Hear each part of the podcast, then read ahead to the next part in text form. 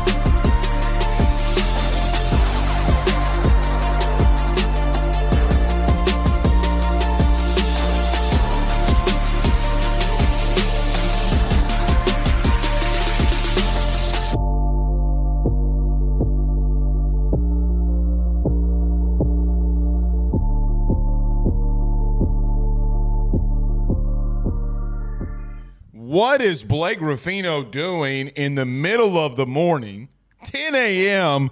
on a Wednesday morning going live? Well, in case you missed it last night, we told you last night we are going to be doing these Monday and Wednesday mid morning shows as we will take our segment, which we have been doing on AYS around your SEC, and we'll be applying it to Monday and Wednesdays at 10 a.m. Central Standard Time. Ah ha ha! We are live early 10 a.m. I I could count on. Pro, well, we used to do a Monday. We used to do a Saturday morning show, but I could count uh, on one hand or maybe even two hands, but could count uh, very briefly that we have been live at 10 a.m. Central Standard Time this early in the morning. Uh, but it's fun. We're going to go around your SEC. We're going to talk a lot of college football here today is Billy Napier in, in, in some serious trouble? Not NCAA serious trouble, but he could be there too. But we're going to talk a lot of college football here around your SEC. We'll talk some, some obviously some baseball throughout uh, this segment. So, uh, really fired up, really excited for this as AYS Sports will be doing this segment around your SEC. So we're really excited about it. But lots to talk about. Big show in store for you today. We'll be bringing on a big time guest and we'll be continuing to bring on big time guests uh, throughout this series as we continue to do it. Brooks Austin will be joining us um, around 10:30. Looking forward to him being with us. He covers the Georgia Bulldogs for SI's Fan Nation and the lead editor for Dawgs Daily. So looking forward to having Brooks Austin join us here at 10:30. We will talk about the Georgia Bulldogs their G Day, their spring game was announced yesterday. So, what do they want to see going into spring? What does Brooks want to see going into spring? Obviously, we'll talk a little bit of baseball, the playoff with him as well as former LSU pitching coach Wes Johnson off to a really hot start as they are 4 0 uh, as well. So, we'll talk about, we'll lead off today's show uh, with Billy Napier. Are, are some things a little sour in Gainesville. We'll go over to Tuscaloosa. Should there be panic at Alabama? There was a video that was coming out of guys uh, uh, doing some training, the the high jump, the power skip. Uh, at least that's what we called it, the power skip. And people were making fun of uh, the University of Alabama and the players doing uh, uh, just off-season training, which I I I I, I thought the video was funny. Daddy, in case you missed it, you can go over to Twitter. It's all over there, and we'll see it. But what are the realistic thoughts that we have on Kalen DeBoer in year one uh, at Tuscaloosa? A lot of people are believing that they can now take on and beat uh, Alabama. I just don't see a scenario where they don't win nine games. Maybe they win eight in the regular season, but I just don't see. I think they're still way too talented for you to just not look at Alabama and say to yourself uh, that they are not a good team. So we'll talk about that. As we mentioned, Brooks Austin at ten thirty, and at the end of the show, we will. Uh, we will uh, uh, do our, our segment Ask Blake. So, thoughts, questions, concerns, you can fire them inside of the Rudy Crew chat. We do have a couple of them in here. Brian Turner says, Big Blake, Florida is the last team I ever want to see get back to prominence. I was a kid during the 06 09 the Urban Meyer years. It was not fun. Yeah, you know, look, I, um, Brian, I, I think that that's very interesting because I have had the, the thought process that they are a head coach away. And look, you got to, I mean, it's not that easy. I mean, anybody, if you get the head coach right, obviously your program uh, is going to be in the right direction. But, like, I I do think that Florida has made some very skeptical head coaching hires. I think they fired Dan Mullen a little too soon. Uh, they're they're blaming him for recruiting, even though Billy Napier has been around the same area that Dan Mullen was. I think Dan Mullen's a better play caller than Billy Napier. I think Billy's a little bit strange in some of the things that he does. We'll we'll talk about that. But you know, like if I'm Florida as an example, do I go to and legitimately do I do I look at Florida as a place that if they get a guy like a Lane Kiffin, what happens at Florida? I, I think that they are the we did our SEC tier rankings the other day, and we'll talk about this too. But we did our SEC tier rankings uh, last week, and we had Florida in the bottom tier at four. They are the only team that was in our tier four teams. Like so, Mississippi State was in there, Vandy was in there, Florida was in there, and, and I'm thinking I'm forgetting uh, uh, another team that was in our uh, our tier four. I, I, I am blanking on who was also in their tier four. But there is no team in tier three and tier four that can go from the bottom of the SEC to being a tier one type of team more than Florida. No, I mean, guys, you got to be realistic with yourself. So, if the, you know, I, I we'll talk about Billy Napier here. Some things that are starting to uh, matriculate. How about that dictionary word here? Some things matriculating um, uh, in Gainesville. So we'll, we'll, we'll touch on that. Our good buddy TJ, who did not really like me earlier this week when I had my thoughts on Florida State, but he says Sunbelt Billy is cooked. Get the new show popping, Blake. Big moves. Thank you. Yes, episode one. We'll continue to do this on Monday and Thursdays. And maybe, just maybe, we will have to talk to TJ from Double Fries No Slaw because maybe the Florida State Seminoles will be taking their talents to the SEC. Maybe they go independent. Who knows what's going to happen with Florida State? Thank you, TJ, uh, for being in here. Chris H says, I could see Bama only winning eight or nine games this year. All new staff, new terminology, new offense, defense, install. There's going to be a learning curve. Fully expect that. I just think that when I see people on social media talking about Alabama, I, I feel as if that they think that they're going to go six and six. I got a news flash for you, buddy. They're not going six and six. They are not going six and six. Sorry to tell you that they're just not. They're just not. All right. Let's get rolling here. Brooks Austin joins us in about 20 minutes. We got lots to discuss. We'll go over to Gainesville. Some things that we're hearing around Gainesville. What do I think about Billy Napier? And is it time to completely panic at the University of Alabama? We will talk about those two things before Brooks gets in there, and we'll go to Athens. Really excited for our buddy Wes Johnson. You know, Wes Johnson's a friend of the show, uh, former LSU pitching coach. I'm excited for him, happy for him. It's been a long time coming for him that he uh, is is now a head coach in the SEC. So excited for him. They are four and zero. Uh, hope that they have a lot of success, just not success against my LSU Tigers, but nevertheless, uh, happy for our good friend Wes Johnson. All right, let's do this. Everybody, do us a favor by hitting the like and share. If you're on Facebook, do us a favor. Hit that like button, hit the share, share to all those groups, share to all those social media pages, specifically share to the SEC ones uh, if you are in them, because this is going to be, or this is episode one of Around Your SEC. Uh, if you're on YouTube, like, subscribe, notification bell wherever you listen to podcasts. Excuse me, rate, review, and subscribe. All right. Let's talk about our good friends over at betonline.ag. We got lots to discuss. Episode one. I'm excited. I hope you're as excited. I I have um really bad uh, not really bad, but I have heartburn, so I'm like belching a lot. Uh, it's really aggravating.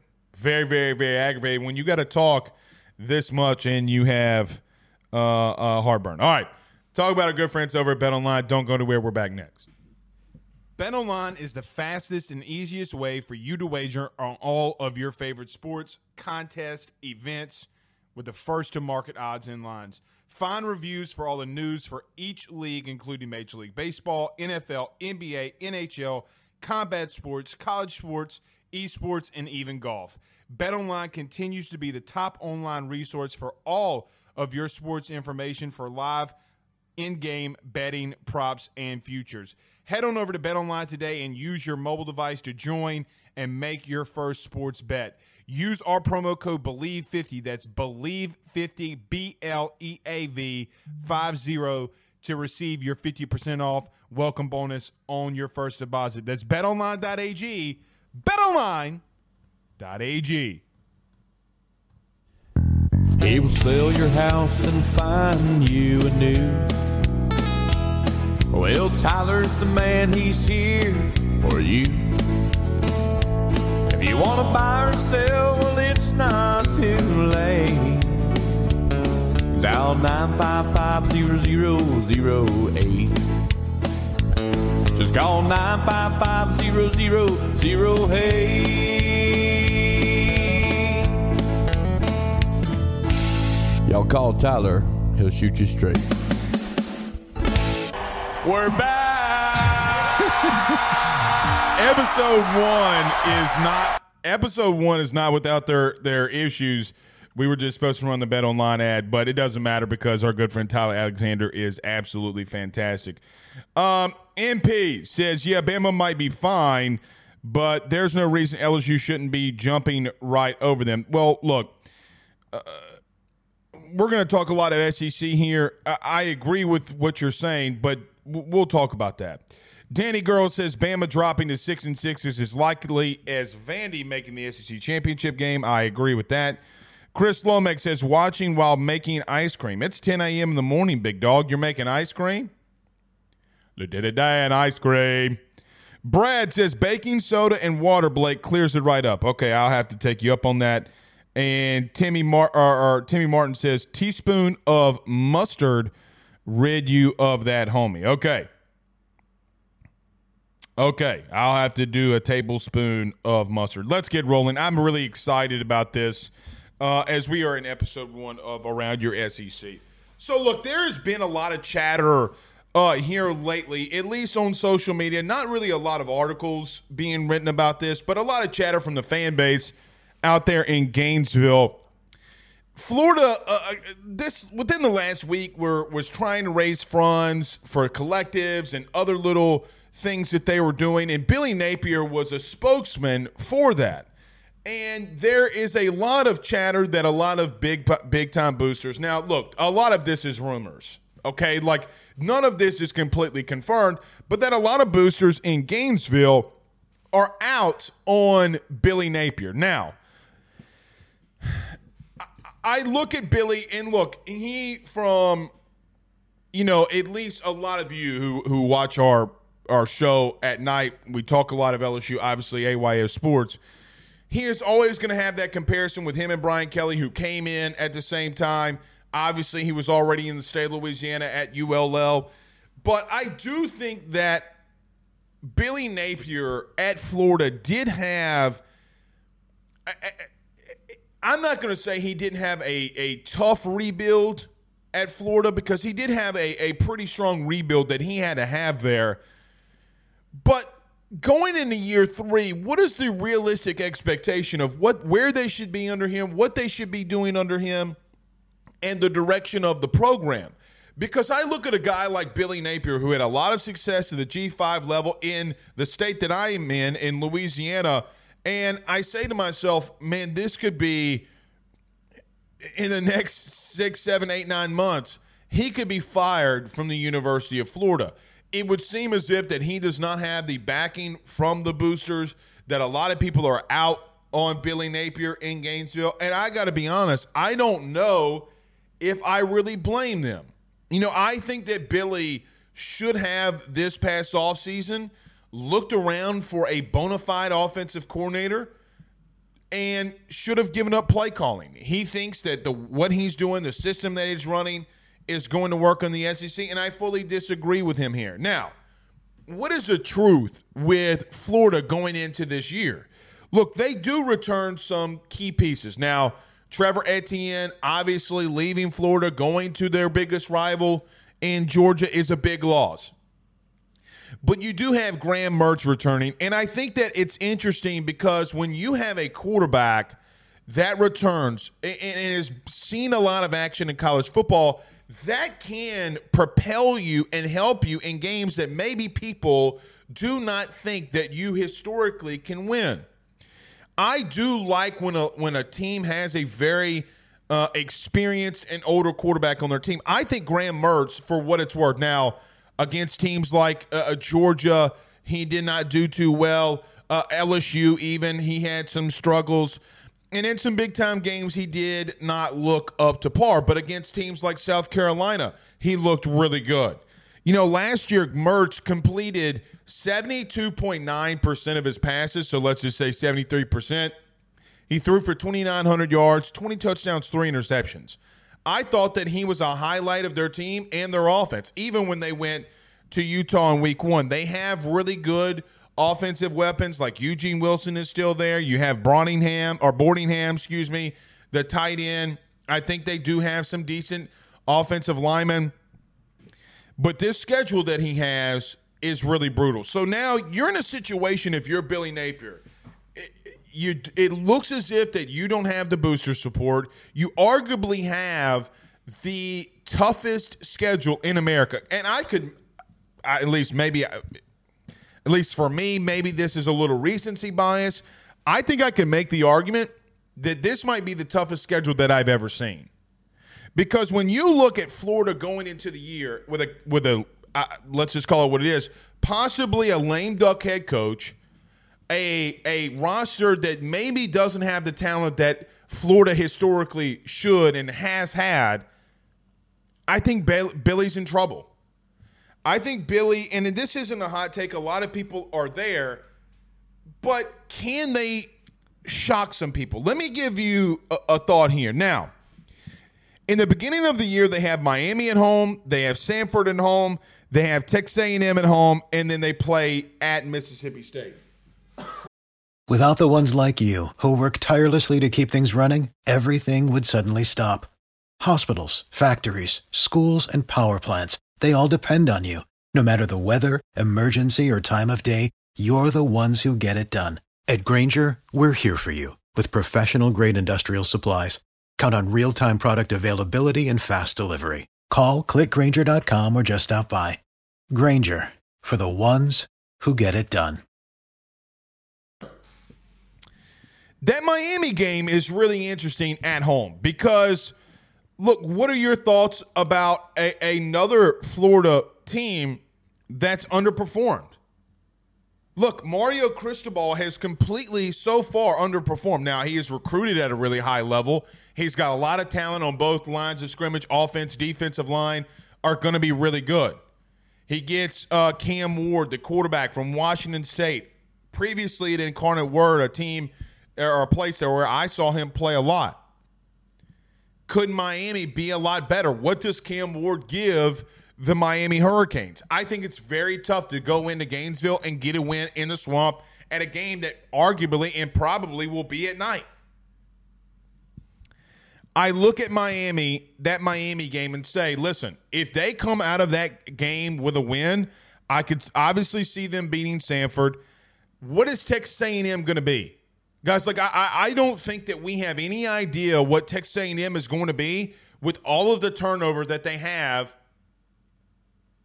out there in Aggie land. Like, yeah, they have a lot of talented pieces, but what what are they? What will they be? Then you go to or to Mississippi State. Guys, I, I think Florida can win there. I think that is a game that they can win.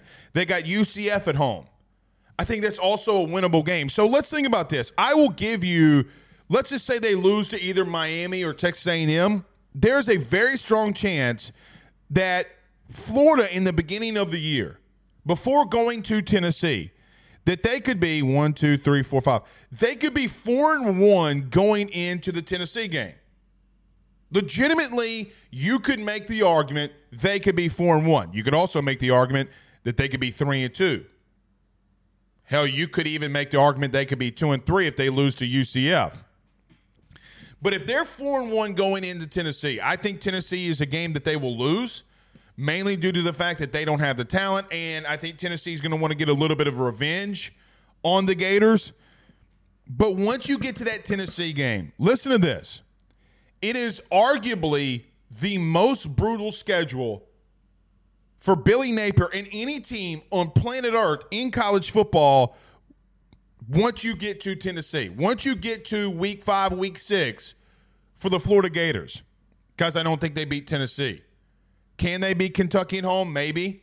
But then they have a bye game after Kentucky in the most brutal schedule in the country. They have Georgia in a neutral site. They go to Texas. They got LSU at home, Ole Miss at home, and then they got Florida State in Tallahassee.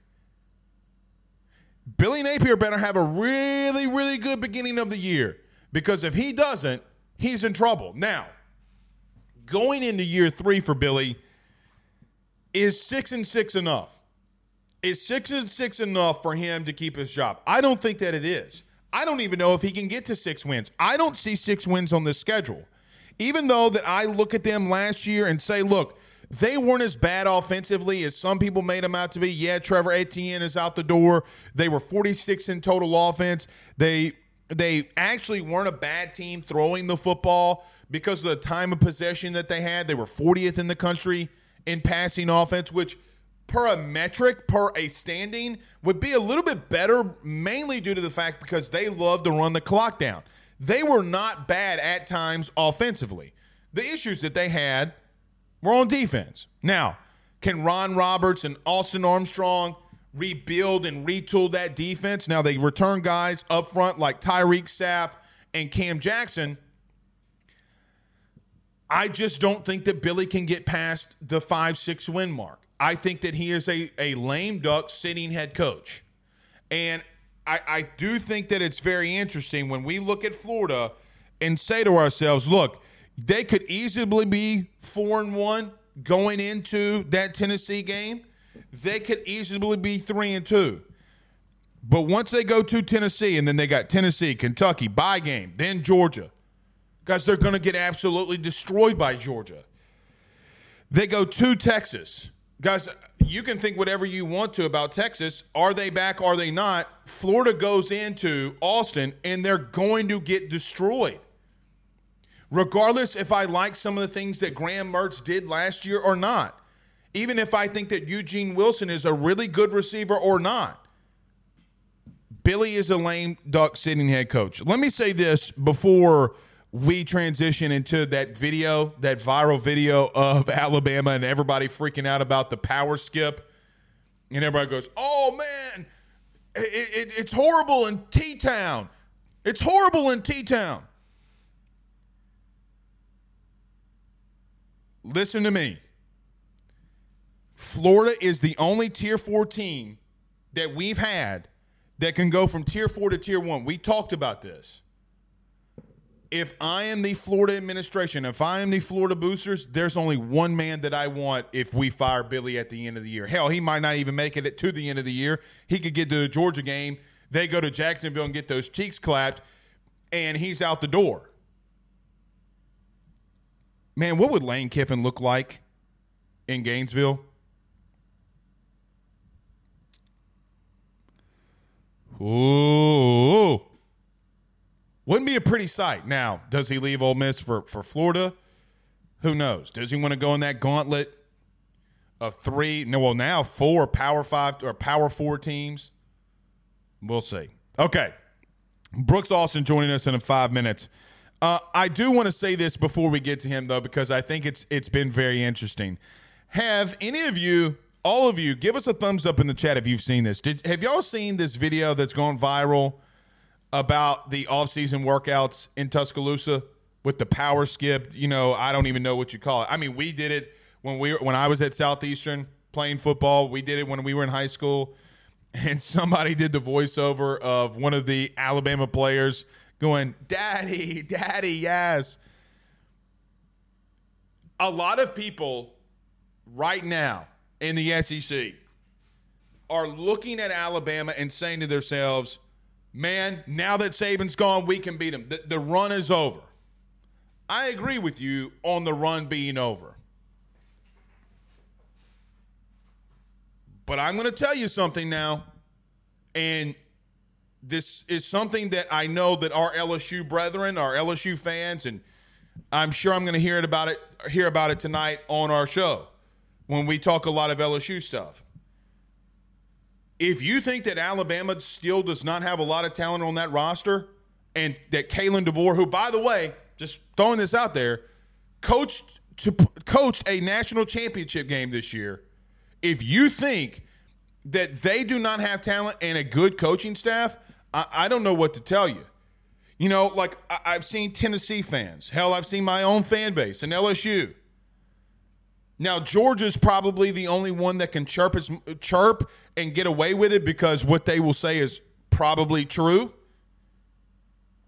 But I see Ole Miss fans.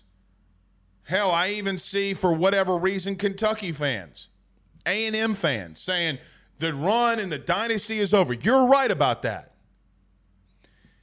I've also seen a lot of them saying that they are going to beat the University of Alabama next year, and a lot of fan bases and teams believe that they're going to do that. Well, all I will tell you is this. Now, I do think that they're going to have struggles. I think that they can get to eight, nine wins in the regular season.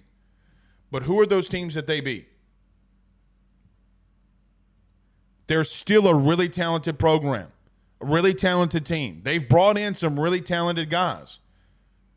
Now, are they going to have the run and the reign like they did last year in the last 17 years? Guys, nobody has been suffocated by Alabama more than LSU. Nobody. From a talent to talent standpoint.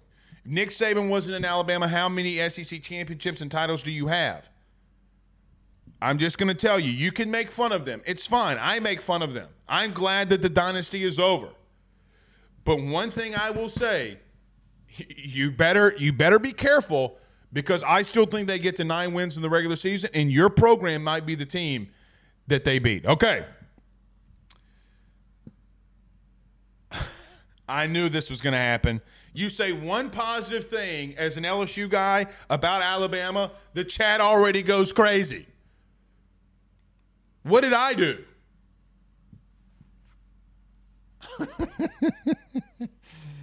Oh gosh. Oh, the Film Guy Network. Our good friend Brooks Austin says, "Let's get it." Yeah, we can. We're to go to him next. Um, Chris H says it's been all downhill for Florida since they tossed that shoe. yeah, 2020 COVID had LSU beat. Were was a game away from beating Alabama in the SEC championship game for making their first playoff it has been downhill since, ever since they threw that shoe. Was Marco Wilson? Wasn't it Marco Wilson that threw the shoe?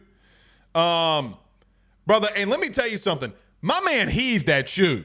Kole Taylor's shoe was heaved. I mean, he threw that thing 30 yards downfield. And then Cade York in the fog, 50 plus yard field goal. Yeah, I mean, look, and, and, what's crazy about that? That 2020 Alabama team was really good, and they had them at the on the ropes. Sometimes that defense could not make stops consistently. Now, uh, uh, uh, Kyle Trask and the boys um, thought that they would get one over on a uh, on a five and five LSU team. So yeah. All right, last one before we get to Brooke uh, Brooks Austin. Uh, Danny Girl says DeBoer inherited a team already on third base with a big lead. Um, I don't think they're on third base because a lot of kids left. I, I mean, the arguably, I don't want to say that. I mean, what do you consider Downs? the safety going to Ohio State. I mean, he might be the best player, non-quarterback or non-offensive player. He might be just be the best defensive player in the country. Um, and Caleb Downs, I don't know if they're on third base. She said BK inherited a team uh, at bat with an 0-2 count. Folks sleeping on DeBoer as a coach. I do agree with that last part. They are sleeping on him. All right. Let's do this. Really excited. Our first guest on our live show segment of Around Your SEC. We go up to Athens. Really excited to talk to our next guest, uh, Brooks Austin. Let's talk about our good friends over at Home Field Apparel. Don't go anywhere. We are back next. Really excited about this next guest. It's going to be fun. Let's go to Athens. Have some fun. Ruffino and Joe Show is brought to you by Home Field Apparel, which is the best, without a doubt premium collegiate apparel brand that is out there. They have over 150 different colleges that you can choose from, whether you're an Illinois fan or a Rutgers fan, maybe you're an LSU fan like Blake, or maybe you're an Alabama fan. Whatever it is, even Idaho, they have so many different designs for so many different football programs that I can guarantee you're going to find some great stuff to help root for your favorite team. I've already gotten my Notre Dame stuff. Blake has his LSU stuff make sure you head on over to homefieldapparel.com to check out your team's collection of clothing apparel that they have on the website. And when you do so, when you check out, make sure you use promo code Ruffino Joe to get 15% off your order. That is R U F F I N O Ruffino Joe. Head on over to homefieldapparel.com and get your college gear today. Brooks Austin. What's up, man? Been a little while. How you doing? Yeah, man, just chilling, bro. Been uh been a, a good minute. I think it's been about 18 months since you and I have done show together. Yes, and, indeed. Uh, I was I was sitting here listening to you.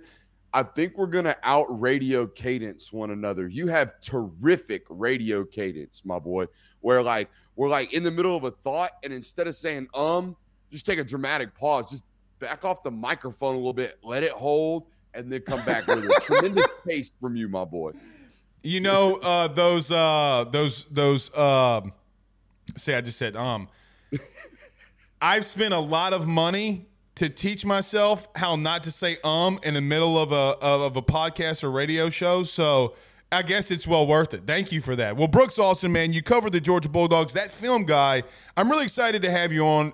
Our first guest on our new segment around. Uh, we did a segment of Around Your SEC, but we're going to do the live show here. And I'm glad to have you on here because I do think that Georgia is a top when it comes to college football, specifically uh, in the SEC.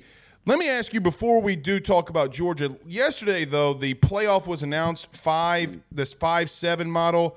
I guess when you saw that, what were your first thoughts when you saw uh, the five seven model that was re- uh, is going to be released in college football? confusion. Like I, I, I, hate to bag on like national reporters, but like I, I, think I'm a pretty smart football guy. I think I've been studying college football for a long time. I think I understand the inner workings. When the national reporters came out yesterday talking about five plus seven, A fives, A six, group five, group four, uh, we're going to automatically qualify for conference. It just seemed confusing, and you really had to like read the CFP's announcement um, and their statements to actually understand what it was which came to a pretty clear you know understanding for me is that they're going to give the automatic four bids to the to the four conference championships from the power four now and then just take the highest the terminology on this was weird to me blake the highest ranked uh you know fifth conference champion. And here's my question. Let's say we have like we have most years, where there's only one group of five team that's really worth the shit, like in terms of a college football playoff conversation, right? Let's say we get to that portion of the season at the end of the year. Let's say that team is Liberty. Let's say that team in Liberty has a conference championship game against a really decent mid major team in Troy in their conference championship game, and they lose that sucker. And now Troy is the quote unquote highest ranked conference championship outside of the Power Four. Do we put a 10 and 2 uh, Troy conference champion in this in this sucker now just because they deserve it and just because the wording on this was terrible. I think the wording should have stuck at hey, we're going to take the power 4 now and then the highest ranked group of 5 team. Like that that makes the most sense to me. This conference championship tie I think is going to give us some some issues down the road, man, if we're not careful. I agree with you. And I had the same exact thought because they contradicted themselves in the article release when they said it's the five highest conference champions, okay? But then they said the, the highest ranked at large, the, the Yeah. next seven. And I'm like, okay, well, uh, technically the Pac 2 still does technically exist. And I'm assuming they're going to have a conference championship game. Are they included in this? So uh, you never spec they never specified that they were not a Power 5 conference. So until you make the specificity to me, big word, uh, proud of myself. Okay, when you make the specificity that they are not a Power 5 conference, are they an automatic bid or not? Like what are we doing here? But here's the biggest thing to me to, to your point. Could you imagine last year number 5 Georgia playing Liberty? And here's what else I, I can't imagine, right? The BC or the CFP rankings, the moment they come out, the worst team to be right now is ranked 12th because you're going to immediately get bumped out because the the the non-power 5 team that is the highest ranked conference championship is going to bump you out. And if it's not an undefeated non-power 5 team, history shows us that team's going to be unranked.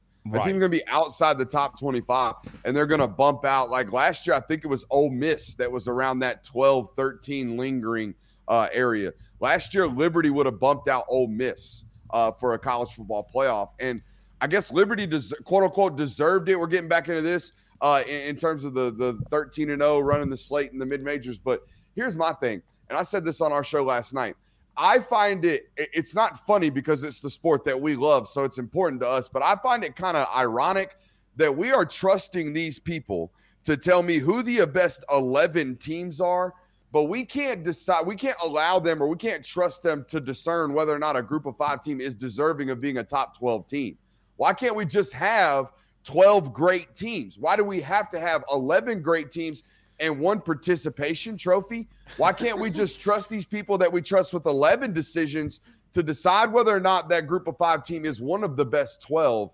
I think that's a little confusing to me, all in the sake of fairness. When, I mean, shit, we don't do nothing in this sport based off fairness. There ain't Exactly. no rules in it right now. There is no fairness on the on the recruiting trail. So, like, what are we doing with this idea of just gifting one? That, that's very weird to me.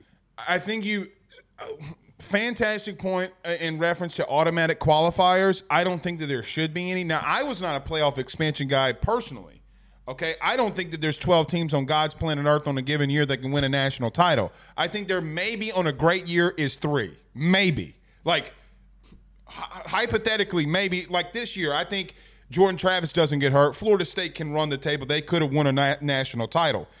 Washington, Texas, Georgia, maybe. Like that's a year that, but historically, Michigan, two years Bama. ago. Six. Okay, well that's six.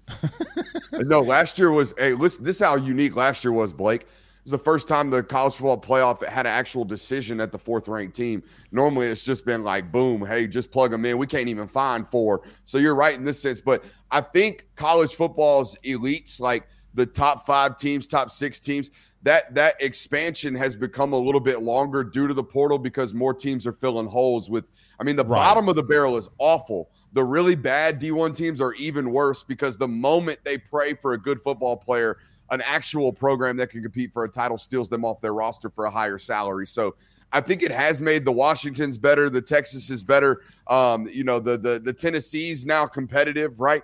But Right. the, the the powerhouses seem to still be the powerhouses in college football. But I think that that we only had three good teams has now expanded to we have six solid teams. I feel like I agree with that. And what what's interesting about that, and we'll we'll talk about this with Georgia with you in just a minute, is that what's going to happen when the one and two scene happen. But I have a I have a hypothetical before we get into Georgia here.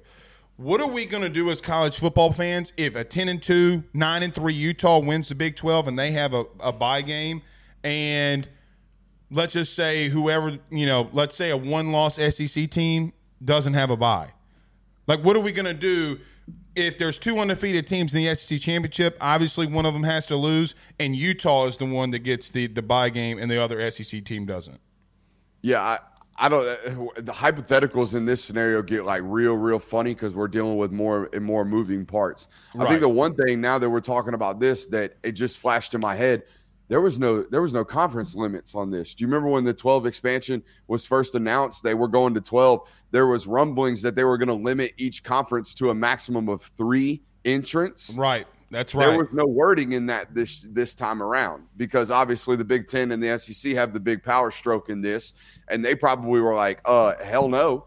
Like we're not we're not gonna limit ourselves if we have five teams ranked in the top eleven, and y'all gift the one to Tulane who's ten and eleven or you know eleven and two, then we're taking our five and you can piss off." I, I think that was that was important in the wording here. And, and, and until just now, I, it kind of slipped my mind that they removed the limitations on each conference. Yeah, because ESPN, who's going to pay seven point eight billion over the next six years, said, "Hey, if Texas is on the brink, we want them in versus you know some other Rudy Poo that won't get in there." All right, Brooks Austin is joining us, buddy. Uh, I saw that the G the G game, I think it's what it's called, the Georgia Spring game was announced uh, yesterday. Going into spring, what is your biggest, uh, uh, not worry, but biggest area of not, maybe concern, or what are you looking for? The, the gates open up, you go to practice. What is the one position group for Georgia that you want to see how they progress? I'm concerned my boy Josh Brooks has not figured out to move spring games off of Masters weekend. Like, can we figure that the hell out? Like, come on, my boy. It's right down the damn road. It's like 45 minutes from Athens, and, and, and you out here holding a spring game while, you know, it's Saturday, dog. It's cut day. Um, anyways, um, most important position group. I, I think for me, it's the newcomers, right? It's, it's uh, in nowadays, we talk about spring football. Uh, Georgia's got seven transfers they got to get a hold of and, and get an idea of who they are. Uh, I think you know two or three of them were already on the roster uh, or, or had an ability to practice with them a few times during bowl practices. Um, you know, it's interesting to watch London Humphreys look like he was drinking from a fire hose. And I don't care how good you are when you come from one program to another and it's like your third day of practice. And for you, it's day three. For everyone else, it's day 303 like you're you're gonna look like you're very very overwhelmed, and that's exactly what he looked like in the observational windows that we got um, down there. But you know, I, I'm curious just to see how that all works. I've been talking about it ad nauseum lately. I feel like just their their strategy in terms of roster acquisition and how they st- stack their room at the wide receiver position is very different than any other position on their on their uh, roster. Really, running backs kind of turned into this, but you know, Georgia's historically been a great running back recruiting team. No doubt. La- uh, last couple of cycles, they've missed on some big names. Um, I think NIL have, plays a major role in that. I think the running back position is disproportionately expensive right now because they know the length of their lifespan or their, their career lifespan. So they're going to get money earlier or try to.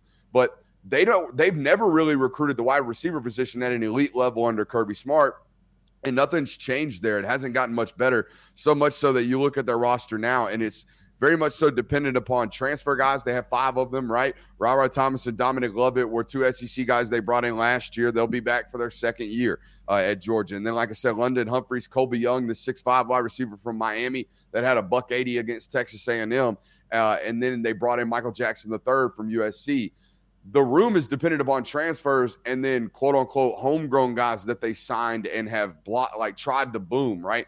Guys like Tyler Williams, guys like Dillon Bell, guys like Anthony Evans, but the bulk of their production this year is going to have to come from guys that they, you know, brought on from other rosters. And that's like I said, that's not what they do at any other position. Every other position, it's like, oh shit, that uh, that top 250 player is backing up that five star. It's not like that at wide receiver. You know, it, it was my my qu- my second question to you about them was about the weapons for Carson Beck. Now, on our national show, I picked him as my number one Heisman Trophy guy. I, I, I really like you know Carson Beck. Some of the hits that he took in the pocket, I thought were ridiculous for the throws that he made. Let me ask you this question. Now you bring in a tight end from Stanford too. Is that the the position group that worries you the most? Maybe what you have out wide, or some of the things that that Beck might have to work with. Yeah, offensively, that's it. I mean, the the weaponry is always the question. I feel like you know I've been covering Georgia. This will be my fifth season, and every time this year, I am editing someone on our staff that is writing. Will this be the year Georgia has a thousand yard receiver? Like it's it's every mm-hmm. single year we ask that question. And I mean, in the time that I've been covering Georgia, I, have watched Alabama have two thousand yard receivers in one season. Right. I've seen Ohio State almost have three. Like all these other teams that they play against all the time, you know, pretty much rack it up at the at the weaponry position. But they they have been over the last couple of years, particularly the last three years, have been very tight end focused, right? As you can imagine with Darnell Washington and Brock Bowers. So those things will likely change a little bit. But in terms of my biggest concern for the way this football program plays, you flip over on the defensive side of the football and they're a 4-2-5 nickel football team like everybody else. They live in the nickel, so you better have a good nickel defensive back. Um, they call it the star at Georgia. It's Joenel Aguero right now, and that's like it. And he's a redshirt freshman. Didn't play a lot last year. Was a top 30 player, I believe, in the consensus rankings coming out of IMG Academy. He's a guy. Like he's a really talented football player, but he has no, he's very little game experience, and there's really not a lot of like high quality depth behind him. It's a lot of guys that they're to have to cross train to figure out how to manufacture depth at that position. And if you're manufacturing depth in March, I can't imagine what it's going to be like if you're not careful in November.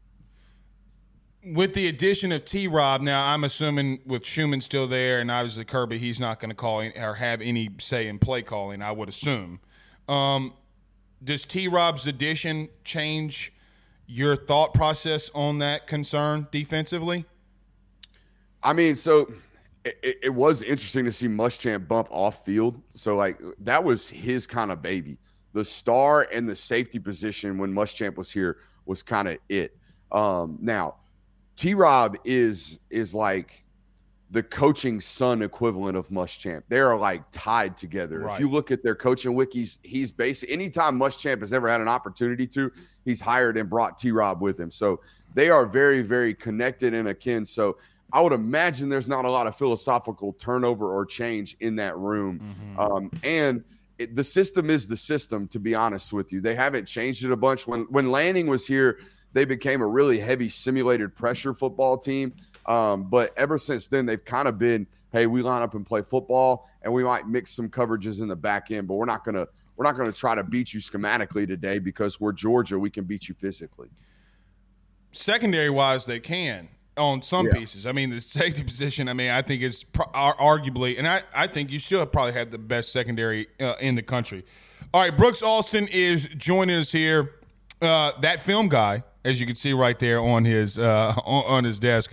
Um, let me ask you this question before we, we move forward. Um, a lot has been made, obviously, with Saban leaving. It's going to be the dynasty. A lot of people think is over, and a lot has come out of Georgia. Like, like, look, man, we are the top dog. Clearly, they are.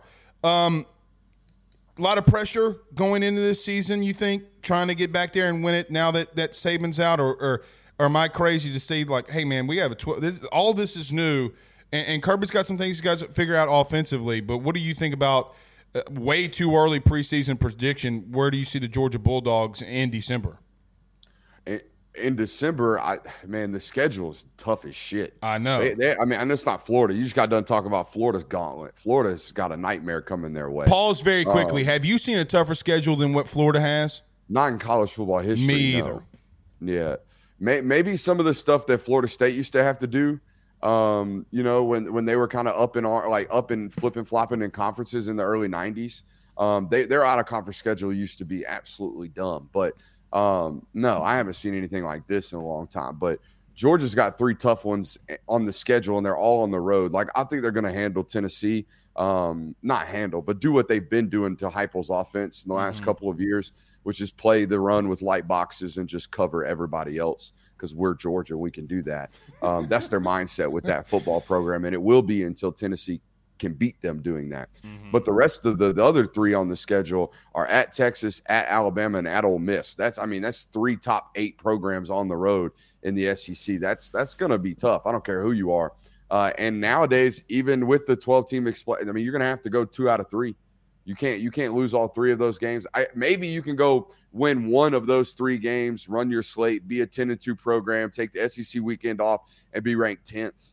Right? I mean, there's a there's an opportunity for that. But in terms of their slate this year, those three football games are are going to be brutal. Um, but I, you know, I, I'm I'm bullish on their chances against Bama and Ole Miss. It's that Texas matchup. You know, I think it's week three, or it, it might be mid mid season. But man, that's a that's a tough one on the road in Austin. and it's a hostile place. People don't give it credit. Look, we went there in 2019, Brooks, when the Burrow and the boys went there and they put all of us in the Overtime nosebleed. game. What's that? It was an overtime game, wasn't it? Uh, almost no, but it was 46-41. But man, I, I tell you, uh, like they almost they literally are fingertips away from getting an onside kick, and Matthew McConaughey like you know going crazy on the sidelines. I have my own thoughts on McConaughey now, but I, I mean it's a hostile place to play that nobody wants to talk about. Um, Hold two- on, Blake. I got a take for you. Okay. I, I, we got to let it simmer. Okay, Matthew McConaughey is the Taylor most Swift overrated dude in college football. No, he's the Taylor Swift of college football. Way too much, way too much TV time. Why the hell is that dude on the sideline? What's going on? Damn, he sure is handsome. You know what I mean? I, I, I do now that you said that. Oh my god! Why is he why is he spending two hours on the McAfee broadcast? What's going on here? Well, and you know You what know what I else? mean? You know what else is too? What I thought was funny, It- b- b- like even in that 2019 LSU game, he gave a pregame speech. Yeah. I'm like, Like what? what? Are, what are we doing? Why are you here, bro? What do you have to do? What are you here? Oh, now I wonder how much money he gives to the program. That would be the question. Oh, That, he's he's well, you know, they have three. It's funny. Texas has is is in a very uh, peculiar situation in the sense that they have three billionaire donor families that are co- in a competitive, uh, you know, kind of battle right now as Texas becomes good to be the supreme leader in the Booster Foundation. So that that's a that's an ideal situation to have. And then you have this, you know, movie star who makes forty million dollars every time they turn a camera on him that also wants to buy his way on the sideline. So yeah, man, it's just it's great shit going on out there in Austin. I never, th- I never put that together until you just said that. That might be the f- the best comparison that we'll make on the show. Matthew McConaughey is Taylor Swift of college football. Um, Tighter jeans though. Dude, can I just tell you, I know that I shouldn't have this opinion. I'm so glad that the NFL season's over because of that. Like, Oh yeah, You know, whatever. It is what it is. I'm here for these jokes. That's all. oh, dude, it, it, it's funny. Like a lot of the things that, oh, is she gonna make it from Tokyo? Like, who gives a who gives a shit? She'll make it. I promise you, she'll make it. Two more for you, Brooks, before I get you out of here. You talked to Dan Lanning. What was it last week? Um, yeah, yeah, Monday I think last week. Yeah, Monday like last week. I, I was able to catch some of that. And tell me if you think that I'm wrong here. I feel like that I just saw a coach when you talked to him who thinks that he can be in the national title game. The confidence brewing from him seems like I'm like, dude, this dude thinks he's going to be there. And I don't know if he won't be, but I mean, dude is oozing confidence. I think that comes from all of his work. I mean, honestly, like I, I asked him one of the questions I asked him. I, everyone probably asked him about you know Alabama or you know turning down jobs, or he gets a lot of questions about his his start to coaching, which is a, kind of an epitome of his story. He drove ten hours overnight, slept in his car, uh, waited outside the doors of the Pitt facility because it was one coach that he had made an impression upon during his summer circuit with his high school football team because he was dying to get into college football coaching. So he took a big gamble there, and then he takes the big gamble on himself at uh he's the a position coach or a GA, I believe at UTEP or UTSA, one or the other. And it was his last, or no, he's a position coach, and it was his last year to be able to be a graduate assistant. And he left UTSA as a position coach to go be a GA at the age of 29 with a wife and children, to be a graduate assistant at Alabama at the age of 29. And then seven years later, He's making $8 million being the head coach at Oregon. And everybody looks at him at that point. They're like, man, this guy's a great coach. But man, I see a dude that has taken a shitload of gambles on himself and a wife that has stood by him and and vice versa during her obviously, you know, struggles with and battles with cancer and whatnot. But how how could you not be confident if you're that human being? Like that dude has overcome and, and done everything he could to be where he's at, and his dream has realized. You know what I'm saying? Like it this never seven years ago. Seven years ago, he was making eighteen thousand dollars as a damn near thirty year old with a wife and kid. Come on, man! How could he not be the most confident human in the be in, the world right now? And I tell you, Brooks. I mean, look, you're you're you're a self-made man. You you do your show. You do your stuff. You have uh, you know kids making eighteen thousand dollars a year. Do you know how much stress like that Bro. comes upon you on that man? That's Get out of here! I mean, in this world, you know how it is. It's it's constant. uh it's, it's it's it's unsettling ground in the media world at all times. Like you never feel safe, no matter how good you are, no matter how talented you are, no matter what your numbers are. I never feel safe, and I'm constantly talking to some of these college Without the ones like you, who work tirelessly to keep things running, everything would suddenly stop. Hospitals, factories, schools, and power plants, they all depend on you. No matter the weather, emergency, or time of day, you're the ones who get it done. At Grainger, we're here for you with professional grade industrial supplies. Count on real time product availability and fast delivery. Call clickgrainger.com or just stop by. Grainger for the ones who get it done. Coaches, uh, you know, because I get propositioned about it all the time because it's not just a shtick. We actually do talk football a lot, and college coaches will try to fill me out. And I'm like, get the hell away from me. I'm not. Uh. uh Nope. Yeah. I'm. I'm good. I'm not doing it. Like the the the Hamdan guy that just Bush Hamdan that just became the offensive coordinator at Kentucky. Blake, he's made t- uh, uh, in 14 seasons, he's moved 12 times. Uh, yeah, Get out of here. I'm good. dude. I, I was Okay, a- maybe a DPP role for for somebody who's great. I could be a recruiting coordinator for a Right. guy who I know is not leaving for the next ten years. But get the hell out of here thinking I'm going to be a position coach, chasing the dream of being a one day a head coach in college football. That's insane right now. I was a GA in the Southern Conference for one year. I looked at my parents and said, "I am not doing this." It was my dream to be a coach. Like, like, look, it was what I wanted to do. Had nobody could tell me anything. Did it for well, not even a year, six months. Brooks, I looked at them in the face and said, "No, thank you." I, I literally would literally get there at five thirty in the morning. Okay, leave at probably like 12:30, 1 a.m. in the morning because they give us all the shit work to do, Yeah. cutting film, all that kind of stuff.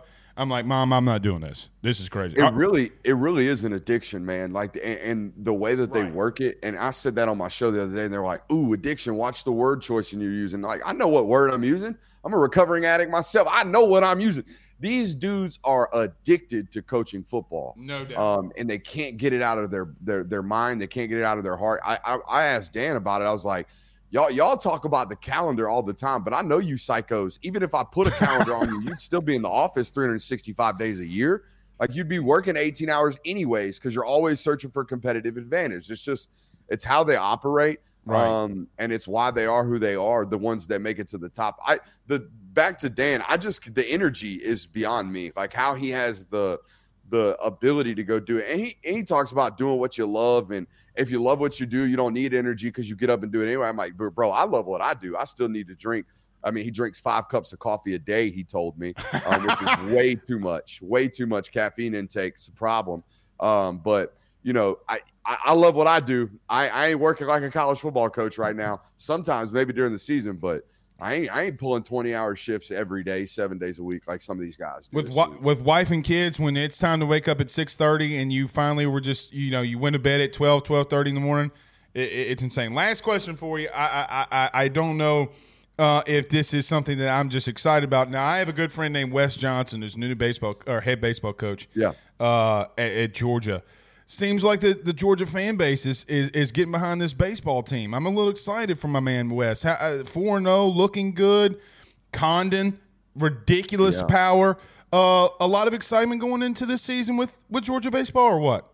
Yeah, I mean, it might help that they have the the best position player, I think, in college baseball. Like Charlie Condon's a walking 340, 30 bombs. No Like, he- doubt. he's he's really really great. Um, But I think the the the discussion about Georgia baseball and, and Wes Johnson coming here is a macro discussion for this program. Um, you look at the facilities and, and you look at the things that are provided to the football program, and it's just not quite on balance with the rest. I mean, you're an LSU fan. Mm-hmm. Go go watch an LSU baseball game. Go to that stadium, walk around, and then and right. then go to Georgia's. Go to Foley Field, and you'll just see like the, we went the there last year. Brooks. no problems being a talented baseball program um, with the amount of talent that's in this state. With uh, you know uh, Emerson Lake, Emerson Lake Point being right there. Which for those of you who don't know the baseball circuit, I would say like 70% of the the world's biggest baseball tournaments happen like an hour and a half from the University of Georgia. So he he really has no reason to not be able to recruit here. The only reason being the facilities are not great, Blake. I don't know if you've ever been to Athens, but Foley Field sits in this little hole behind this massive uh, Butts-Mehre building where the football facilities is, mm-hmm. and, and it's I, I, if you told me it seats four thousand people, I would I would be shocked. Like it's just not big. That there's no stands in the outfield. Like it's just not it's not an SEC baseball program that has been put a bunch of money into. However, I think Josh Brooks. We opened the show with a joke about. It. I think Josh Brooks has made a very much so concerted effort to pour money into track, to pour money into basketball, to pour money into baseball, and eventually these things will turn around obviously the most important thing being hiring Wes Johnson. Like that was a big hire for this baseball program. That was a guy that obviously spent time at LSU, but you know, spent some time in the league as well and really understands modern baseball and modern mechanics and and modern data and analytics approach to the sport. So yeah, they they they're 4 0 they ain't really beat nobody yet. I let's, know. let's hang out. Let's, let's figure it out and, and, see. The basketball team does this every year. They're like, shit, man, they they won ten in a row, uh-huh. and then they uh-huh. get into the conference and they're like eight and fourteen. You're like, oh, oh. Let, let's let's hold off on the the expectations. But yeah, as long as Charlie Condon's swinging the stick, they're gonna be all right. Yeah, and and look, y'all's AD. I probably shouldn't say this. Was it an LSU baseball game and was there all weekend trying to get Wes?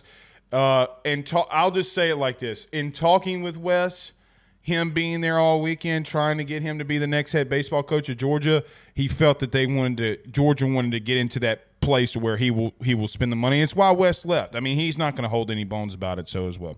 All right, that film guy, my man Brooks Austin. Tell everybody where they can catch all your stuff. Thank you so much, man, for being our first guest on Around Your SEC. Yeah, ain't no doubt. You can catch me on Twitter at Brooks Austin BA. And if you want to check out all of our work here on YouTube, just search the Film Guy Network and you'll find it. Hey, Blake, I appreciate you for having me on, brother. Anytime, man. Thank you so much. We'll talk. We'll talk again soon. See you, buddy. All right, that's Brooks Austin, that film guy. Always fantastic, dude. Our good friend Tyler Alexander says he's the guy that goes back to his high school games and wears a Letterman jacket. I'm assuming he's talking about uh, McConaughey, maybe. Maybe he's talking about McConaughey. Cole Adams says McConaughey is a symptom of the disease of the University of Texas alumni with money entitlement party with the player on a Friday night before the game always shows up late October, November losses. Absolutely. Absolutely. This has been really fun, man. And, we'll continue to do these um, on Monday and Wednesdays. We'll go around your SEC. Look, we're expanding things uh, at AYS Sports. Look, if you're an editor, let me just say this. If you're an editor and you're watching the show, you want to get into the sports media world, hit us up. We are looking to uh, uh, continue to grow what we're doing uh, here as well. So I appreciate Brooks Austin uh, for joining us. It's been a really good and productive. I almost did you guys did y'all see that? uh, talking to the team, not you guys. Um, but it's been a very productive uh, episode one. Looking forward to continue to do these. We will be back on Monday at 10 a.m. Central Standard Time. So looking forward to that. Uh, we'll see y'all tonight, 7 p.m. Central Standard Time. Uh, LSU does take on Kentucky for all those who are wondering, our LSU fans in here. We'll see you at 7. Y'all have a good day. Peace. Without the ones like you, who work tirelessly to keep things running, everything would suddenly stop. Hospitals, factories, schools, and power plants, they all depend on you. No matter the weather, emergency, or time of day, you're the ones who get it done. At Grainger, we're here for you with professional grade industrial supplies. Count on real time product availability and fast delivery. Call clickgrainger.com or just stop by. Grainger, for the ones who get it done. You know, when you're listening to a true crime story that has an unbelievable plot twist that makes you stop in your tracks? That's what our podcast, People Are the Worst, brings you with each episode. I'm Rachel. And I'm Rebecca. We're identical twins who love true crime cases that make you say, didn't see that coming, and we hate the people responsible for them. Listen to People Are the Worst now on Apple, Spotify, or wherever you get your podcasts.